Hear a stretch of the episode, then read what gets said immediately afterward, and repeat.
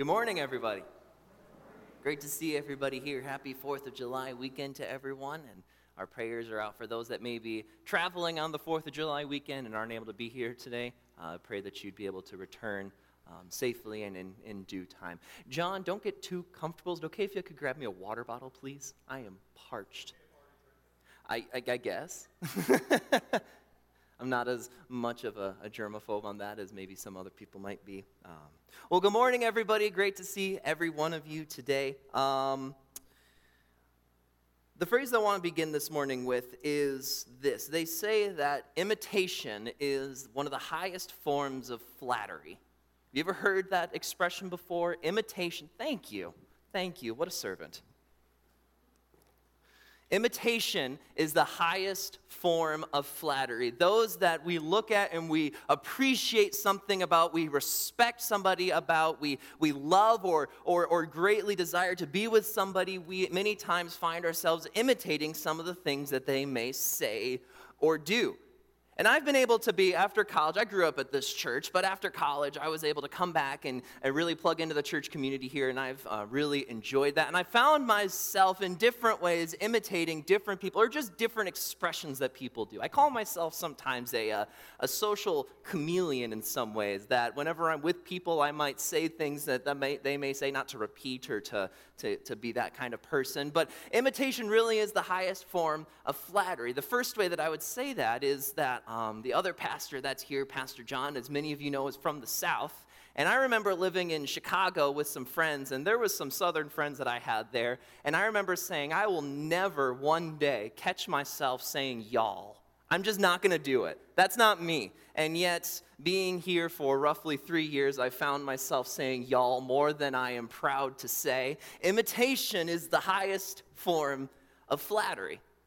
Another example, perhaps, is for those of you that are married. You would know that we, there's sort of the adage that um, spouses begin to look alike and act alike and, and maybe have certain ticks or ways or things that they find funny, inside jokes, for example. And I know that anybody who's been married might find themselves uh, imitating their spouse, maybe a joke that they make, maybe a certain way that they do things um, maybe a personality trait. As, as, as two people come closer together, in many ways, their, their personalities and their jokes can, can blend together. Imitation is the highest form of flattery. We imitate those that we respect. We imitate those that we think are important and that we think we should act like. I bring all of that up because this passage, as Pastor John mentioned, this whole passage is based around the idea of imitating the greatest being that we could ever even fathom, that being God. I think sometimes we look at the scriptures and see the ministry of Jesus on this earth, and it feels somewhat alien to us. We, we, we see the way that Jesus acted, and it doesn't seem normal, but I ask, is that a good thing? Imitation is the highest form of flattery, correct? And so, with that, we're going to look into this passage where Paul uniquely challenges the Ephesians to imitate Christ. And how do we imitate Christ? How does Paul recommend us to imitate Christ? Because that's a big ask. There's some ways that we cannot imitate Christ. So, how do we do that? How do we break that down and understand that for you and I on this Sunday morning? Well, I've broken it down into three major points. The three major points are this uh, To imitate God is to do this to put away the old, is to show the new, and to live by the Spirit. I'll say it again. To imitate God is to put away the old, to show the new, and to live by the Spirit. We're going to understand a little bit more of what each of those points means. I'm going to start us off by, and so if you have your, I forgot to mention, if you have your Bibles, open them up to Ephesians chapter 5. We're going to be in Ephesians chapter 5, verses 1 through 21. We got a bit of a sizable chunk of the passage today, but we're going to make it through it. We're going to do this. Ephesians chapter 5, verses 1 through 21. The passage says this. I'm going to read the passage in its entirety, then we're going to spend a moment in prayer, and then we're going to take some time taking apart the passage and seeing what the Lord has for us this morning. So please, if you would, join me in reading Ephesians chapter 5, verses 1 through 21. It says this Therefore, be imitators of God as beloved children, and walk in love as Christ loved us and gave himself up for us, a fragrant offering and sacrifice to God. But sexual immorality and all impurity or covetousness must not even be named among you as is proper among saints. Let there be no filthiness, nor foolish talk, nor crude joking, which are out of place, but instead let there be thanksgiving. For you may be sure of this that everyone who is sexually immoral or impure, or who is covetous, that is, an idolater, has no inheritance in the kingdom of Christ and God. Let no one deceive you with empty words, for because of these things the wrath of God comes upon the sons of disobedience. Therefore, do not become partners with them. For at one time you were darkness, but now you are light in the Lord. Walk as children of light. For the fruit of light is found in all that is good and right and true and try to discern what is pleasing to the Lord. Take no part in the unfruitful works of darkness, but instead expose them. For it is shameful even to speak of the things that they do in secret. But when anything is exposed by the light, it becomes visible. For anything that becomes visible is light. Therefore, it says, Awake, O sleeper, and arise from the dead, and Christ will shine on you. Look carefully then how you walk not as unwise, but as wise, making the best use of the time, because the days are evil. Therefore, do not be foolish, but understand what the will of the Lord is. And do not get drunk with wine, for that is debauchery, but instead be filled with the Spirit, addressing one another in psalms and hymns and spiritual songs, singing and making melody to the Lord with your heart giving thanks always and for everything to God the Father in the name of our Lord Jesus Christ, submitting to one another out of reverence for Christ. It's a lot to talk about. Let's pray before we jump into this. Gracious Father, we come to you this morning. Lord, we look at this passage and we compare the need that we have to learn from you with the recognition of some of the difficulties or highs and lows that we've had in this past week. Lord, I pray for each and every person in this room. I pray for the goods, the bads, the pretties, the uglies, the different struggles, and the different praises that we have had as a body, that we have all had as different people, a part of your body. Lord, you know the highs and lows of our life. Lord, you know the goods and bads. You know the hurts and the triumphs. God, I pray that in this time this morning, we would be able to, though, recognize that those things are, are there and a part of our lives, that we would recognize and that we would um, know that there is time now to, to hear from you. Lord, I pray that we would all hear from you this morning. I pray that you would be with me. I pray that you would use my words in a way that honors and glorifies you. Keep me from error in this passage. Lord, I pray that you would encourage us where we need encouraging and that you would convict us where we need convicting. But Lord, might that happen not by anything that I could manufacture in my own strength, but may that happen by the way that your Spirit is active and working even now. Be with all of us this morning. Bring us closer to you by the end of this service. And may it encourage us to go out into the world and, and serve you and be a, a living example of the ways and the beauties of the gospel revealed. We thank you, Lord, for all that you do. In Jesus' name, amen.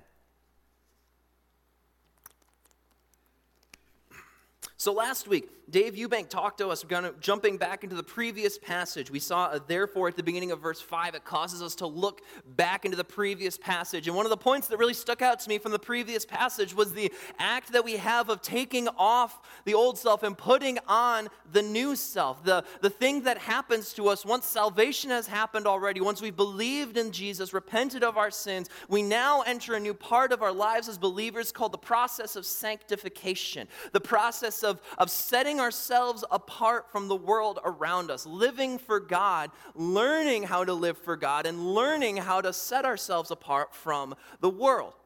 It's that, that imagery, as Dave mentioned, of taking off the old clothes and putting on the new clothes. Those are actions that you and I must take. Why? Because as we've been learning in Ephesians, the gospel revealed changes everything.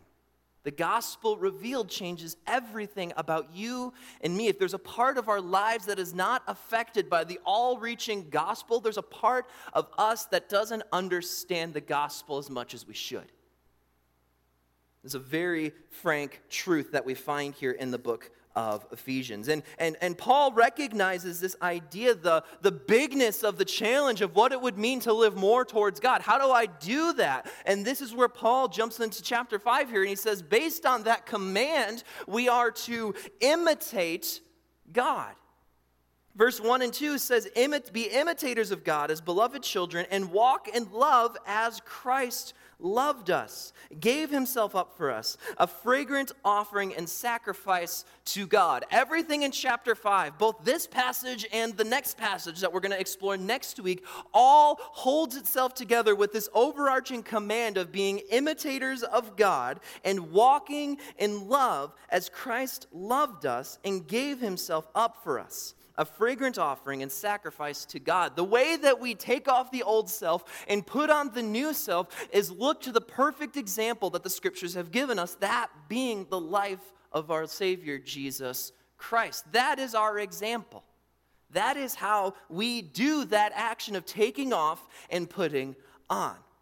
And Paul here highlights some unique places that I think the Ephesians would have. He's, he's speaking to real people with real issues, with real struggles, and different communities may have different struggles. And these are the unique ones that we find in Ephesians. And I think that they connect in some ways to the struggles that you and I may encounter in today's world.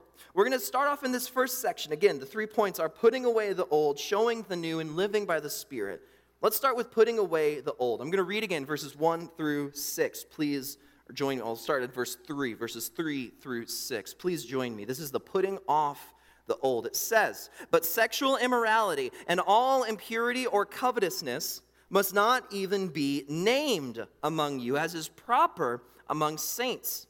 Let there be no filthiness, nor foolish talk, nor crude joking, which are out of place, but instead let there be thanksgiving.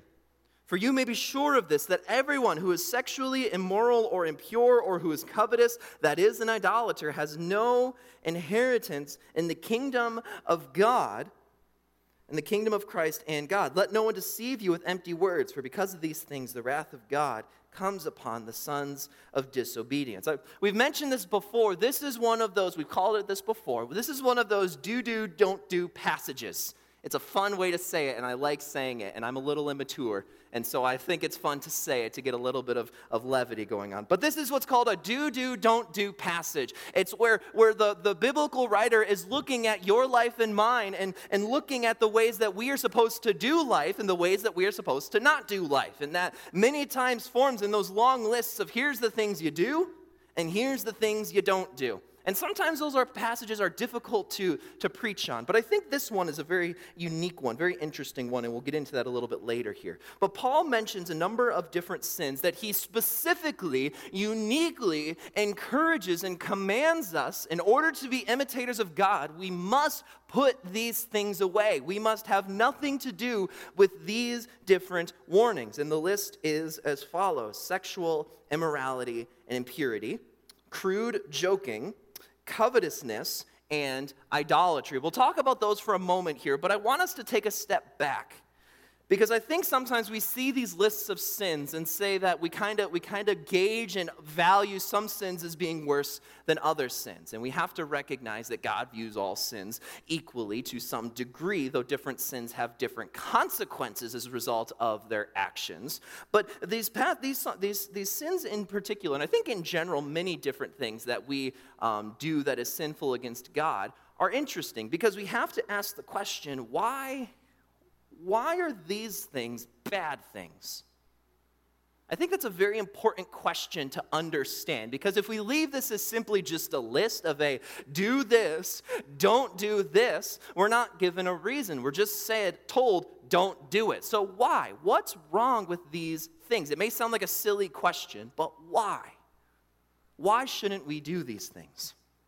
As I was looking at each of these different sins that, that Paul challenges us to take off, to put off, it's interesting because all of these sins, in some ways, tap into a deeper desire that you and I have as human that God designed intentionally.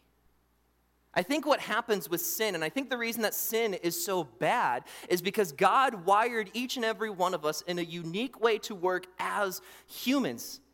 And the, the way that God wired us was to, was to seek out certain things or desires in a good and honoring way, a way that God designed us to do. Yet after the fall, after Adam and Eve and the forbidden fruit, what we've done is we've taken these desires and we've twisted them for our own selfish purposes. Something that was designed to be good has turned out for us to, to be very evil as well. I think a real life example might be able to help us with this. Does anybody know the name Fritz Haber? Fritz Haber. Does anybody know that name? Nobody?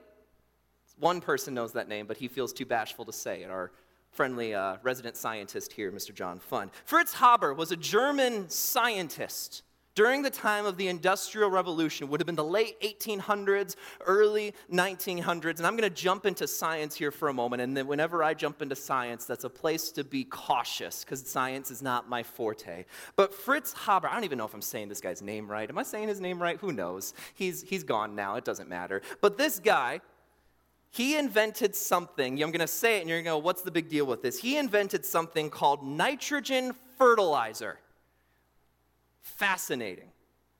Nitrogen fertilizer. What this was is this was a type of fertilizer that, could, that was more effective at growing plants than the other fertilizer had been. It was a chemical kind of fertilizer. Beforehand, it would have been things like manure or waste from animals. This is a new kind of fertilizer that pulled nitrogen out of the air and poured it into a condensed, like physical thing that you would put in the ground and grow more crops. Did I get that right, generally speaking?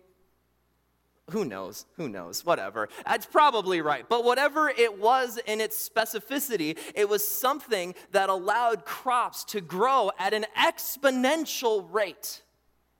In a time in the world where food was not readily available at all in a time and place where food was not as expanded and globalized and commercialized as it is today, where we're walking through Meijer and there's five different options of ranch dressing. It was a different place, and this was a good thing. It allowed the life expectancy to rise incredibly. It stopped people from dying from starvation at an alarming rate. That's one of the beautiful things about the Industrial Revolution. And also, the same science that took nitrogen out of the air and made fertilizer to, cro- to cause crops to exponentially increase was the same science that was also used to invent what you and I might call chemical warfare. Mustard gas, things that were used in the First World War to kill millions of soldiers and civilians alike, and in the Second World War led to the death of six seven, eight million Jews, gypsies, and on and on and on. Something that was designed for good had the opportunity for evil to come. Something that was designed for good had the opportunity for evil to come when humanity gets its hands on it and twists it selfishly. That's a physical example of a spiritual reality here. Let's talk about some of these different things here for a moment, some of these different sins. The first one that's mentioned is sexual immorality and impurity. Yes, we're going to go there this morning just to prepare you for a moment. Not too far into this, but this is something that the church, I think, in some ways has mishandled to a very big, very large degree. The topic of sex and sexuality has been one that has, whenever it's talked about, it's talked about in an extreme term or it's talked about in a list of do's and don'ts. And it takes, it, it sits at that command level.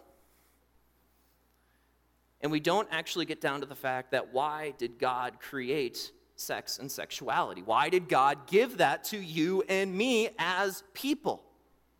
God gave it to us as a blessing, as a gift, as a way for, way for it to be expressed in a context to serve and to sacrifice for somebody else, uniquely in, in God's view in a marital context between one man and one woman. Something that's designed for good to bring two people together in a way that could never happen in any other way possible. It's a good thing. And yet, man, humanity, because of our sin, turns it into a selfish thing. It goes from something to serve and to sacrifice to something that can give somebody or somebody gives them selfish pleasure, selfish enjoyment. It goes from giving to receiving. Notice that, how that sin switched. Something that's good that turned selfish. Another example here would be crude joking. God gave us our mouths, God gave us voice boxes, God gave us the ability to speak, the ability to understand languages, and He gave it to us for the purpose of encouraging one another, building up one another, helping one another, providing wisdom and advice, and learning and growing together. God gave us our mouths and our words for a very specific reason to help each other. And yet, that good blessing, twisted by sin, turns into crude joking. What does the scripture say specifically? Filthiness or foolish talk or crude joking. Those are the words that are used there specifically. The, the Greek words there bring about this idea of slandering, of, of, of, of gossiping, of speaking, of putting somebody down with our words. Think about that. God designed our words and our mouths to lift each other up. Yet our sin causes us to use our words to put each other down. The exact polar opposite of God's intended design. Going against God's design. The next one, covetousness. The, the, covetousness, this, this idea of desiring. The Ten Commandments say desiring your neighbor's house or your neighbor's spouse or wife. And it's desiring something that I do not have. The, old, the Ten Commandments say it that way. We could say it in multiple different ways in our current cultural context. Some could call it keeping up with the Joneses. They have that, and I want that, so I'm going to get my own version of that. God gave us a natural desire to desire. God gave us the ability to desire things, I think primarily so that we would desire things that are bigger than ourselves, that being God. God gave us a desire to desire so that we would desire the most desirable thing, God. Say that five times. And yet, we took that desire to desire and we twisted it and made it about me. Me getting the next thing, whatever that is. Getting the next upgrade on the phone, getting the next, I don't know, whatever it would be. For me, it could be a new computer. For you, it might be something else entirely. Good things that are twisted and become self gratifying. The final thing he gives is that all of these things sum up into an idolater, idolatry. Idolatry is, is, is us desiring to worship something else in the place of God. It's us physically removing God from the throne of our lives and putting something else in place of him. Again, God gave us the ability and desire to look to things that are bigger than ourselves to give us self satisfaction. We realize that we are finite people that we aren't eternal, that we aren't we can't fully satisfy ourselves. We're looking to something else to satisfy us. God designed us that way intentionally to desire to look to him to give us full satisfaction in life. The good desire of wanting to pursue God and worship him above all things. and yet we twist it. Am I getting repetitive here? We twist it to put other things up. Sometimes we put up maybe our families, sometimes we put up our jobs, sometimes we put up our spouses, sometimes we put up activities or hobbies that we do, things we do in our spare time, and we say, that's the time that I really enjoy. We put so many different things in the place that only God should be. This is not just a rule book to follow. This is not just a do do and a don't do. This is a recognizing that God designed us a very specific way. And when we say that we know better, how foolish do we sound? It's not just putting off to feel good, it's putting off things that God says those aren't going to give you satisfaction that only God can. Those things are not going to get you through life in the way that only God can. Put off those things. He ends it, I think, with a connection into the next part of this passage where he says, Let no one deceive you with empty words, for because of these things, the wrath of God comes upon the sons of disobedience. For those of you that might remember, Ephesians chapter 2 talks about how we were once the children of wrath and sons of disobedience and all and the, under the prince the power of the air. See the connection between that Paul is even making there? He's saying that that's still a reality, but you are no longer a part of that because you have chosen Christ. And he introduces us into this next section of the passage where we just went into putting away the old. We're now jumping into showing the new. Notice the difference between showing the new versus putting on the new. I think that they're connected, but I think this is what the passage tells us to do here. I'm going to read verses 7 through 17. This is the next section of the passage that we're going to go through. It says this Therefore, do not become partners with them. For at one time you were darkness, but now you are light in the Lord. Walk as children of light. For the fruit of light is found in all that is good and right and true. And try to discern what is pleasing to the Lord. Take no part in the unfruitful works of darkness, but instead expose them. For it is shameful even to speak of the things that they do in secret.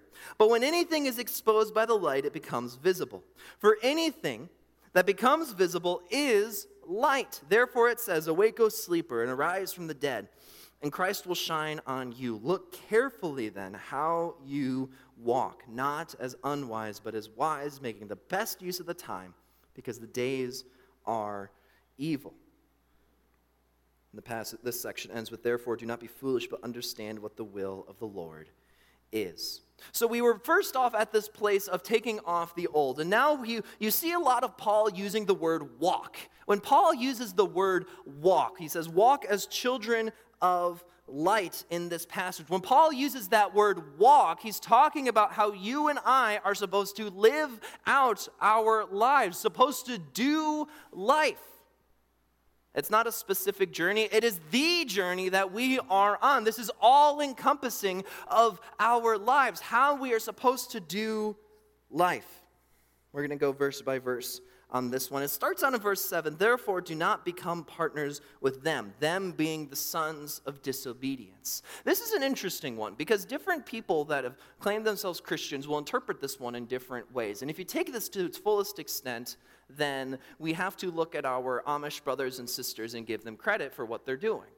But I don't think that's exactly what this passage is saying, because you take this to its furthest extent, do not become partners with them, them being the sons of disobedience, the sons of disobedience being those that have not believed that Jesus Christ is their Lord and Savior. If we're to take that to its fullest extreme, then we've got a, we've got a lot of work to do. But I don't think that's what this passage is saying. That word partner there the Greek word for that is how we get the modern word symmetry. I don't remember the exact word of what that one is, but that's how we get the modern word of the Greek of modern English word symmetry. Things that are similar, things that are moving in symmetry, things that are moving together.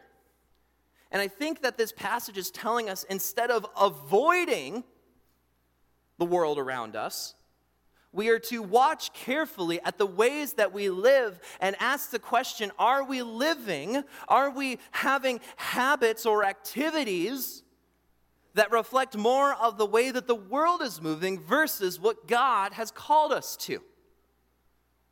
It's not as an extreme one, but I think it's the harder choice. It's easy to just move away, go into the woods, and form a little group. It's really easy to do that. You and I could do that after lunch today. It's not that hard. What's harder is living in the world that we are in now, recognizing that sin is a very real thing in this world, and until Jesus comes back, it's going to stay. It's a lot harder to do. How does Paul encourage? Well, let's continue moving in the passage. He says, For at one time you were darkness, but now you are light in the Lord. Walk as children of light. For the fruit of light is found in all that is good and right and true. And try to discern what is pleasing to the Lord. Paul reminds us, and he, he, he makes sure to remind us multiple different times that we're not as good as we think we are. I appreciate when the biblical writers tell us, such was you. You were in this place too. And the only thing that took you out of this place, the only thing that took you out of the sin that you lived in, following the ways of the world, was the mercy of God, not anything that you did. I think sometimes we can form very um, moral superiority complexes on the world around us. We can say, why in the world would they do that? They don't know the right answer. How could they not know the right answer. And we get this sort of puffed up chest and these firm shoulders and this sort of attitude about ourselves where we think we've got it together. And here Paul is directly challenging in that and saying, Such was you. But something's changed. And that thing that's changed isn't you figuring it out, but is God changing your desires.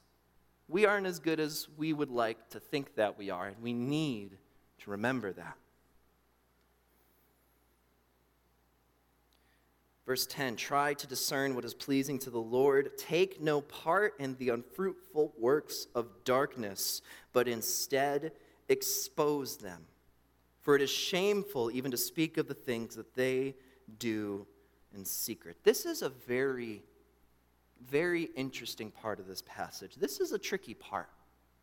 Because if you read that at face value, it sounds a lot like what Paul is telling the Ephesians to do, and what God is telling us to do is that we are to go out into the world and call out sin when we see it.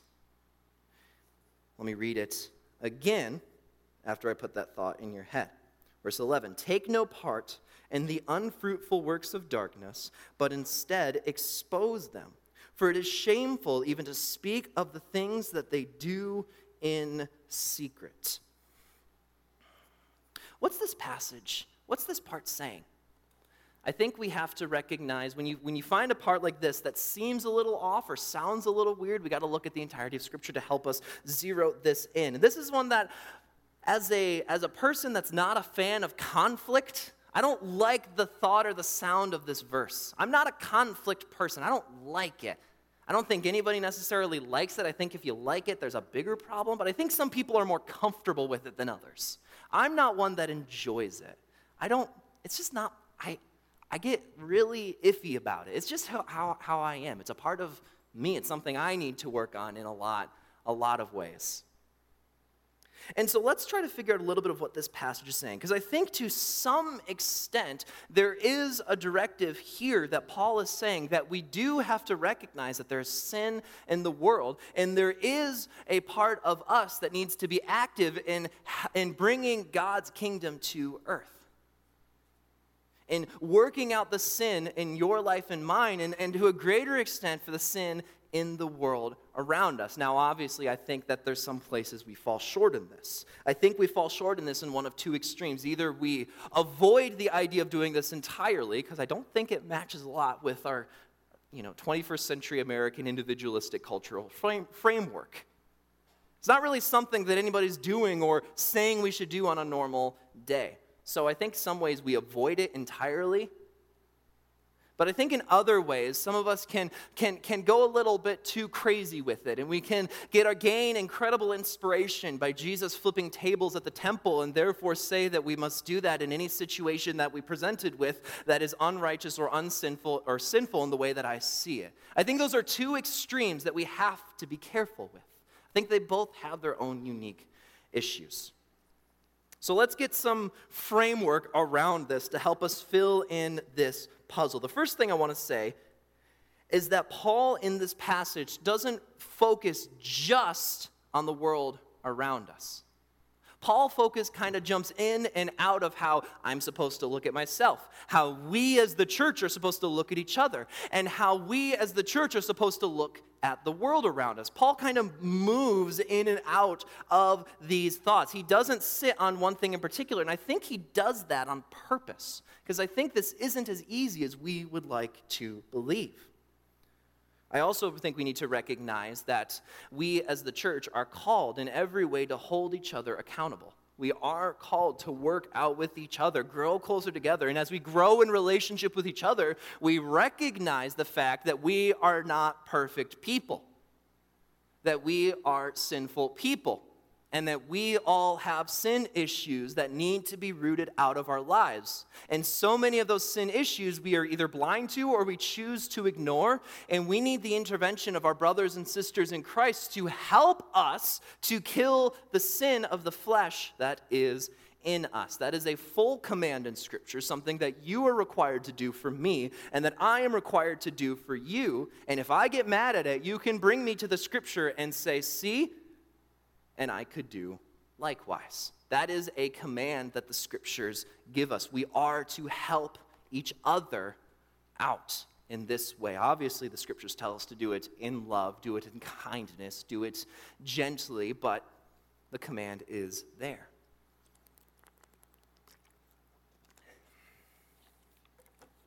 Let's see, we're also I think also a part of this passage reminds us that we need to check ourselves before we go and check somebody else. It's very similar to Jesus' teaching in the Sermon on the Mount of removing the speck out of your own eye, or the, the, the, the, log out of your own eye before you remove the speck out of your brother's. I think that passage is interpreted sometimes very unfairly to suggest that we cannot judge each other or we shouldn't judge each other because of our own sin. I think that Jesus wasn't going in that direction, but he was warning us that whenever we go and possibly remove the speck of another person's eye, we must make sure and look at ourselves and ask Him, is there any hypocrisy in my heart when I'm doing this because I have not addressed these issues in my life? I think that's also a very important part of this passage, and why, to some degree, Paul tells us that we need to check ourselves, and he mentioned it beforehand in, this, in the passage beforehand. And I think the final point to mention here is we have to ask what's the end goal? If God wants us to reach out and to expose the works of darkness, notice again it says works of darkness, not peoples of darkness. Notice that distinction. That's an important distinction. But what's the end goal of that? Why should you and I do that? And how should we do that? I think when we look at what's going on a little bit later, we talk get into this idea of children of light, and it says, let's see here. It says in verse 13, when anything is exposed by the light, it becomes visible. For anything that becomes visible is light. Therefore, it says, Awake, O sleeper, and arise from the dead, and Christ will shine on you. What's that talking about? That's talking, I think, about repentance. We don't expose sin in other people's lives to make ourselves feel better.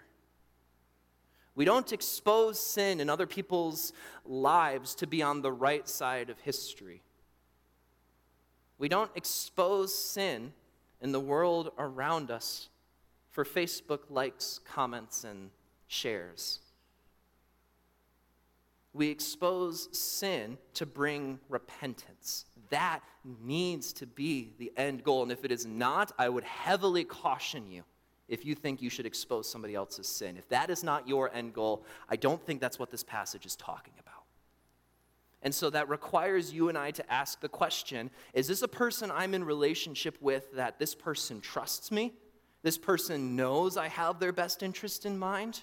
And this person knows that I actually care about them so that if I do bring up an issue in their life, they would know that love, recognize that love, and still be able to keep that trust and also recognize that they are sinful and need to kill that sin. I think that narrows down this list quite a bit in our lives. I think an incredibly important part of this is to recognize that if it wouldn't lead to, there's not a trust and a relationship there that we think would help lead to repentance, we must be very careful with the idea of doing that. I think there's other parts in the scripture uniquely that Paul tells people to call out, or not Paul, but God calls people to call out sin and knowing that they won't repent, the prophets of the Old Testament. So I don't want to say entirely that's not true, but I do think that we have to recognize, first off, the uniqueness of the role of the prophets, and secondly, that that was a God ordained intervention, not something that the prophets woke up one day and said, Oh, I need to go do this and also recognize that those prophets weren't very happy that they were doing it. There's a reason Jeremiah is called the weeping prophet. So, those are some general, I think, boundaries around this question that forces us to, that helps us understand this one a little bit more. And I think there's good examples of ways that we can do this. First off, I think the most important way is individually, one on one, in the body with someone that we know, trust, and love, and they know and trust and love us. I think that's an incredible place to do this. I think other points where the church has done this in history, and one that I would point out specifically would be some of the ways that the African American church had helped to battle against slavery and segregation, the white church as well. I think one church, but sometimes we divide more ways that we should. But I think that's a good example that did bring about repentance, that did bring about recognition of sin, that brought God's kingdom a moment closer I think that's a wonderful example of that, but also, again, it's how you do it that we must be careful. So that's a lot of different things to keep in mind. And I think Paul recognizes that when he says in verse 15, Look carefully then how you walk, not as unwise, but as wise, making the best use of the time because the days are evil. Paul recognizes that what he is doing is a very difficult tightrope to walk. And so he's saying that we've got to walk wisely in wisdom. And we have to figure out how to make the best use of the time that God has given us on this earth right now.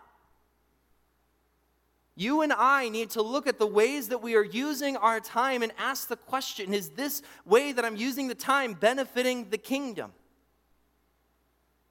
Is me sitting on my computer for six hours a day benefiting the kingdom? Is us binge watching Netflix benefiting the kingdom? I think, again, we have to be careful with these different things and not draw stark black lines on these.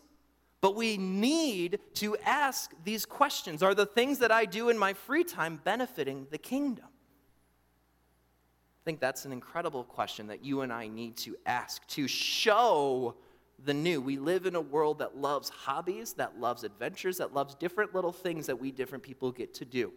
How do we show the fact that God has changed our life? I think use a lot of that time in ways that are edifying and building up of the church. Spending time in relationship with each other, looking into God's word, learning more about Him, doing things that would build each other up.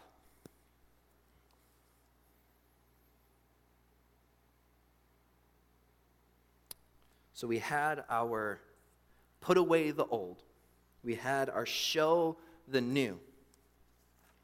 We get to this last part. I'm going to start in verse 17 and read to the end of the passage. Therefore, do not be foolish, but understand what the will of the Lord is.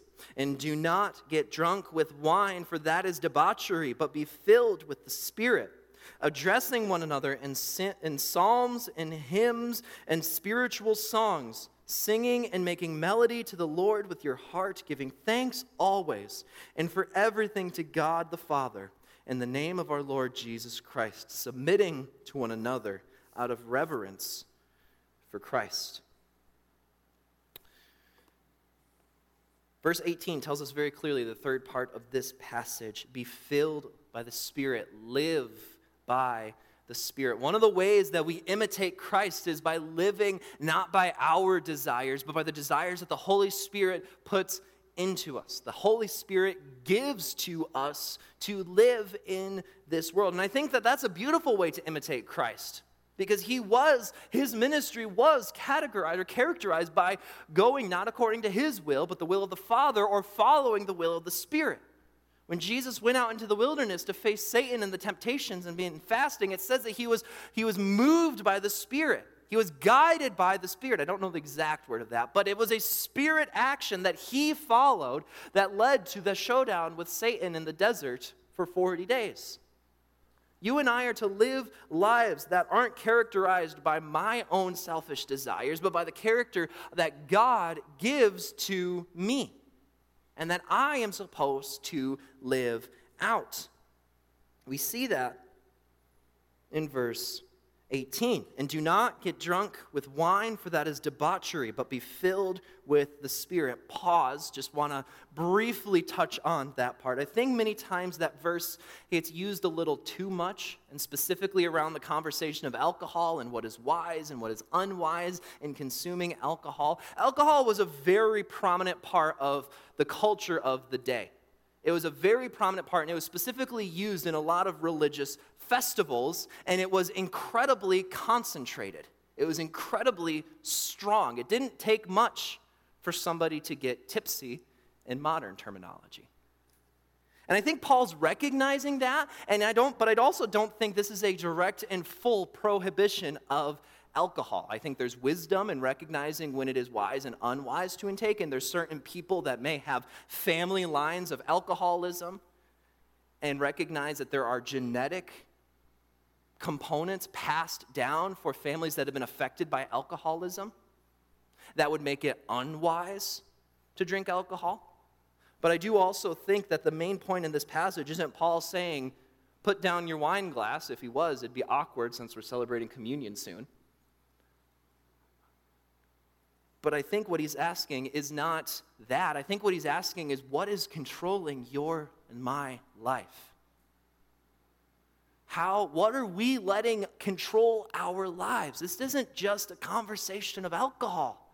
This is a conversation of anything, any person, what pe- people are controlling our lives. Imitation is the highest form of flattery. There's ways that that could be done incorrectly. What people are controlling our lives, what medias are controlling our lives, what earthly groups or organizations are controlling our lives.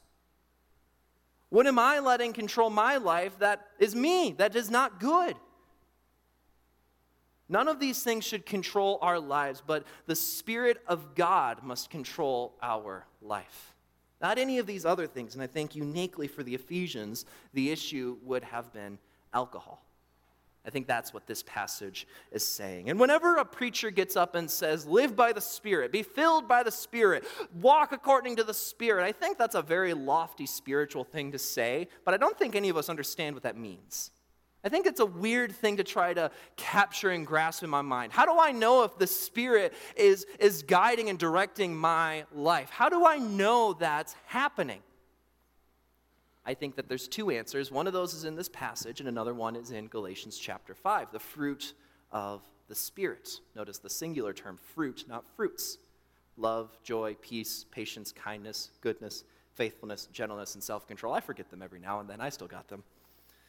But those are ways in, that we can look at in our lives and say, Am I living out these fruit, this fruit?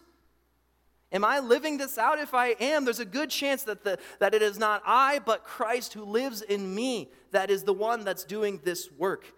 And this passage, I think, also gives us an example, and that's the part right after this, after it says, Do not get drunk with wine, for that is debauchery, but be filled with the Spirit. Here is the fruits addressing one another in psalms and hymns and spiritual songs, singing and making melody to the Lord with your heart, giving thanks always and for everything to God the Father in the name of the Lord Jesus Christ, and submitting to one another out of reverence for Christ. I think those are four very clear fruits that we know that we are being led by the Spirit if we see these things in our lives.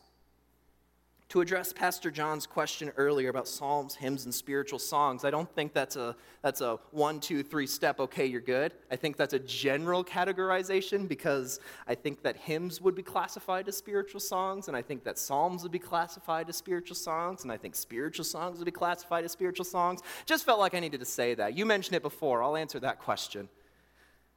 I don't think it's a specific genre, right? I don't think that great is thy faithfulness is any better or worse than King of Kings. They both communicate the same God, gospel, hope, and satisfaction that you and I have. And I think that when we, the, the issue is less genre and the, the issue is more, are we praising God together? And I think another layer to that question is are we praising God just because that's what we do at the beginning of a service? No hate on the worship team. That's a, I love the worship team. You guys did a great job today. Thank you for all the different things you did there. But I think we can get stuck in the motions that we forget of the praises that we are giving to the Savior of our soul. And if the only time that you and I are singing praises to God is at church on Sunday morning, I think that there is reason to question. I think if that's the only time, just like if it's the only time on Sunday morning we're studying the Bible, I think there is reason for concern and question.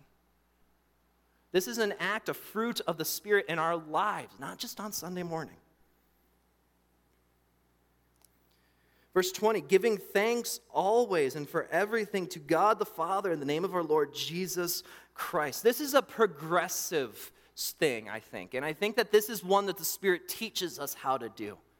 It's hard to give thanks for everything when we are in moments of incredible suffering, loss of loved one, unexpected tragedy, hardships in life. I think that's a hard thing to do, but I think that there's a progression that can happen that the longer we, we sit in that struggle and the longer that God sits with us, we begin to see God working through those difficulties in our lives to the point that we can't give thanks at the moment of the suffering, but several years down the line, perhaps we can look back and see the handiwork of God in the midst of our hardships and say, God, it wasn't easy. I still don't understand all of it. But at the very least, God, thank you for bringing me thus far, and thank you for showing your fruit in the midst of my suffering. I think that's a very important part to recognize there. It's not something that we can expect the loss of a loved one yesterday and somebody to come in today completely perfect and ready to go. That's a learned, that's a learned giving thanks for everything. And the final one, verse 21, submitting to one another out of reverence for Christ. We've been talking a lot about submission recently between the First Peter sermon and also in Ephesians here. And we're going to continue talking about it. We're going to have a unique conversation about it next Sunday. Be excited for that one. But one of the ways that God, I, we, I, I think we're, we're surprised that submission is a fruit when we look at Jesus' ministry being characterized by his submission to the will of the Father.